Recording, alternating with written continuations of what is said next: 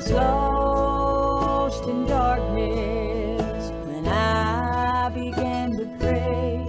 Then Jesus came to me on that faithful day. He said, Child, I know you're sorry for all that you have done. Just reach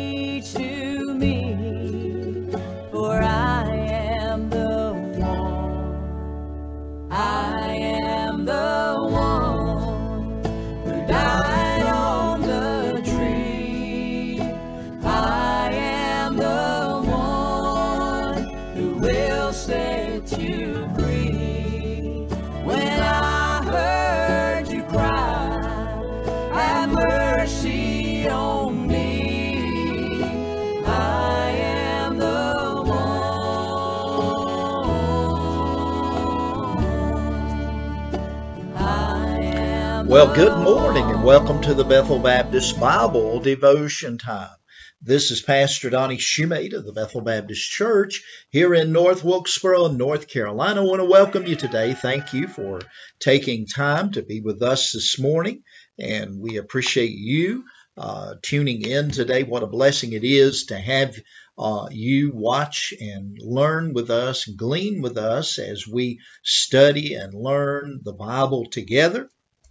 And uh, if you have your Bible, I want to encourage you to open up your Bible with me this morning to Mark's Gospel. And we're going to be looking at verse 35 down through verse number 37. And uh, we're just going to look at just a brief passage this morning here in the Gospel of Mark. Again, uh, we, we've entitled our study A Journey Through Mark. And just to give you a little bit of an update where we are, uh, Jesus is in his last few days before he goes to the cross of Calvary. He had entered into Jerusalem on Sunday, and now he had been confronted by, by the many different groups of people. And he had had a scribe at the end of all of that come to him and ask him about the, the great command or the great commandments, the two. And Jesus gave him the two great commandments. And now on this same day as he was confronted by those different groups the chief priests, the elders, the uh, Pharisees, the Herodians, the Sadducees he has now made his way to the temple there in Jerusalem. And he is teaching there. And as he's teaching, he asks a question. And there's where we'll pick up this morning in verse number 35.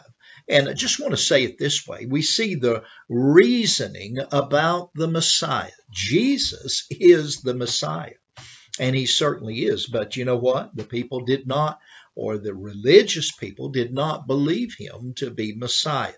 Mark chapter 12, verse 35, Bible says, And Jesus answered and said, while he taught in the temple, How say the scribes that Christ is the son of David. Now, he asked a very important question.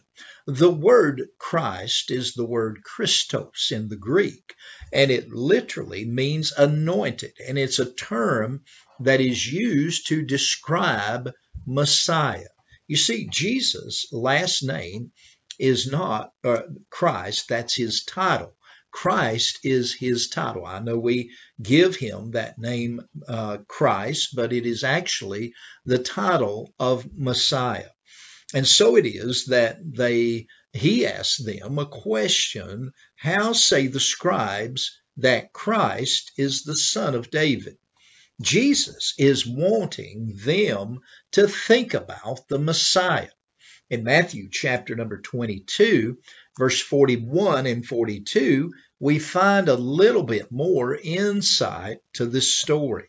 In verse number 41 of Matthew 22, the Bible says, While the Pharisees were gathered together, Jesus asked them, and in verse number 42, saying, What think ye of Christ? Whose son is he? And they say unto him, The son of David. Now, the religious Jews considered the Messiah to be just a mere mortal man, although they believed that he would be a great prophet and a great leader and he would lead the children of Israel out from under the bondage of Rome. They believed that. But nevertheless, they thought him to be a mere mortal man. The term son of David references that very fact. They thought that he would be in the line of David just another man that is born on the face of the earth with a human father and a human mother. And we know Jesus, eh, he had a human mother, but his heavenly father is God Almighty. But the term son of David is talking about the Messiah, and it refers to him just being a mere mortal man. You see, they expected Messiah to be the son of David. And this they knew, and this they taught. And they were correct, for that is the teaching of the scripture. And if you go back to 2 Samuel chapter 7, verse 12 through 13, I've got many references here before me in Psalm 78, verse 68 to 72, if you want to write that down. And then in Psalms 89, verses 3 and 4, Psalms 89, verse 20, 89 verse 24 and 28 and then verse 34 to 37 of Psalms 89, Amos chapter 9 verse 11 and Micah chapter 5 and verse 2 and there are other verses that teach that Jesus the or the Messiah rather would be the son of David. And as I think about that and and you'll have to agree Jesus is uh, of the lineage of David. He is of the house of David. He's the king. He's rightly deserving of that title. But the problem was hearing, they didn't mind. Listen, the scribes and the, the Pharisees, the religionists didn't mind the term son of David. They didn't mind that. But the problem that they had was when people began to call and, and call out to Jesus and say, thou son of David. In other words, ascribing the title of Messiah to Jesus.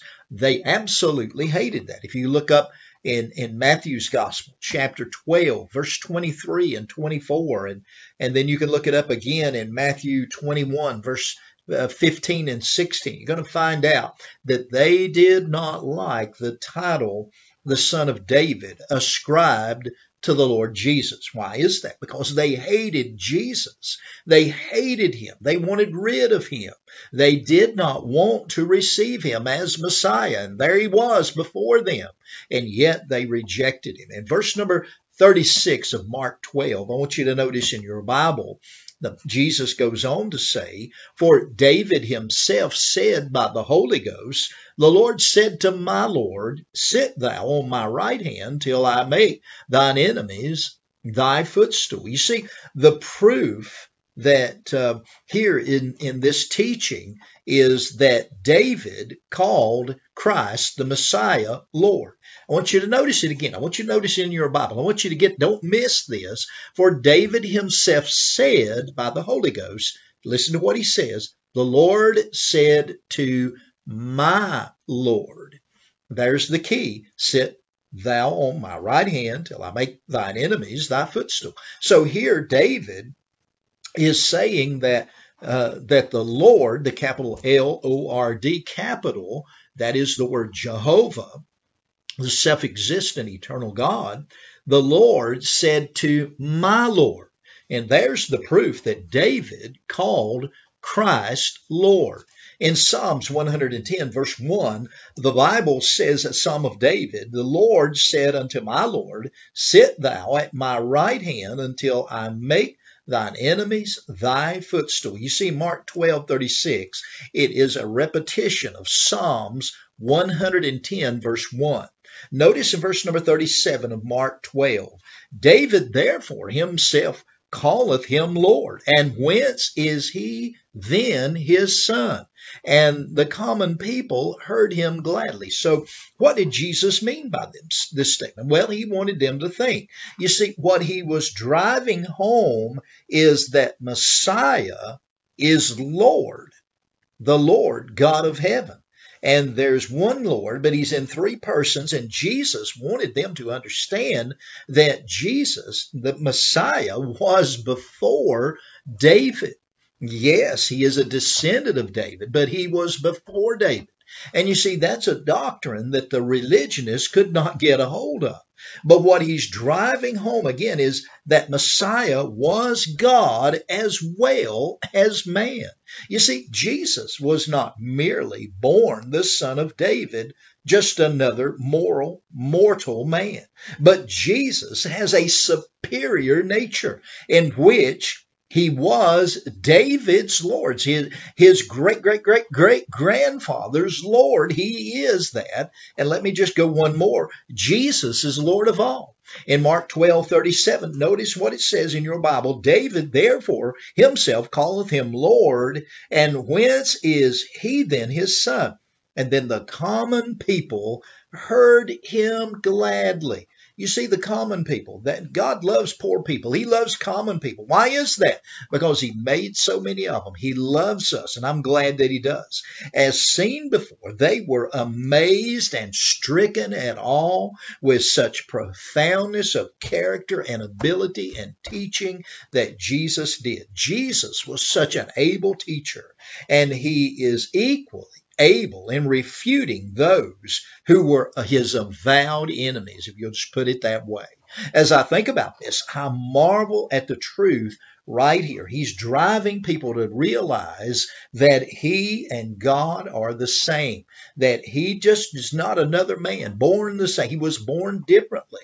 Thank God for the word. We have the full the full scripture. You have the Bible in its entirety. We have the full canon of the Word of God, and we can read about all the marvelous things about His birth and His life. But if we miss the fact that He is before his birth. He has been God forever. We're missing the fact of him being Messiah. He is more than just a mortal man. The world would like you to believe that he's just a mortal man, that he was born with a human father and a human mother, and he died sometime in the past, and they want you to believe that. But let me tell you something. You cannot believe that and be born again because Jesus had to die and rise from the grave. And he is alive today and is forevermore because he is God and there is none else. I'm about to get happy this morning just thinking about how the scripture just verifies what we already know. Isn't it amazing as we study God's Word together? Well, I hope and pray that you've been benefited this morning and looking at the verses that the Lord spoke and the words that He wanted people to think, and He wants us to think as well. And I'm glad that He gives us a brain and the ability to read His Word and think about it and contemplate what the Scripture means. Well, Lord willing, we'll be back again for another Bethel Baptist Bible devotion time. Thank you again for being with us today. May the Lord bless you today. Bye bye.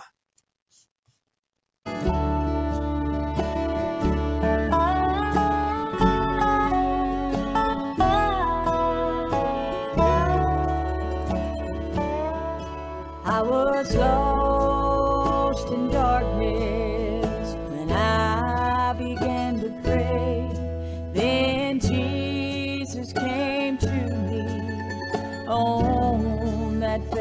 day. He said, Child, I know you're sorry for all that you have done.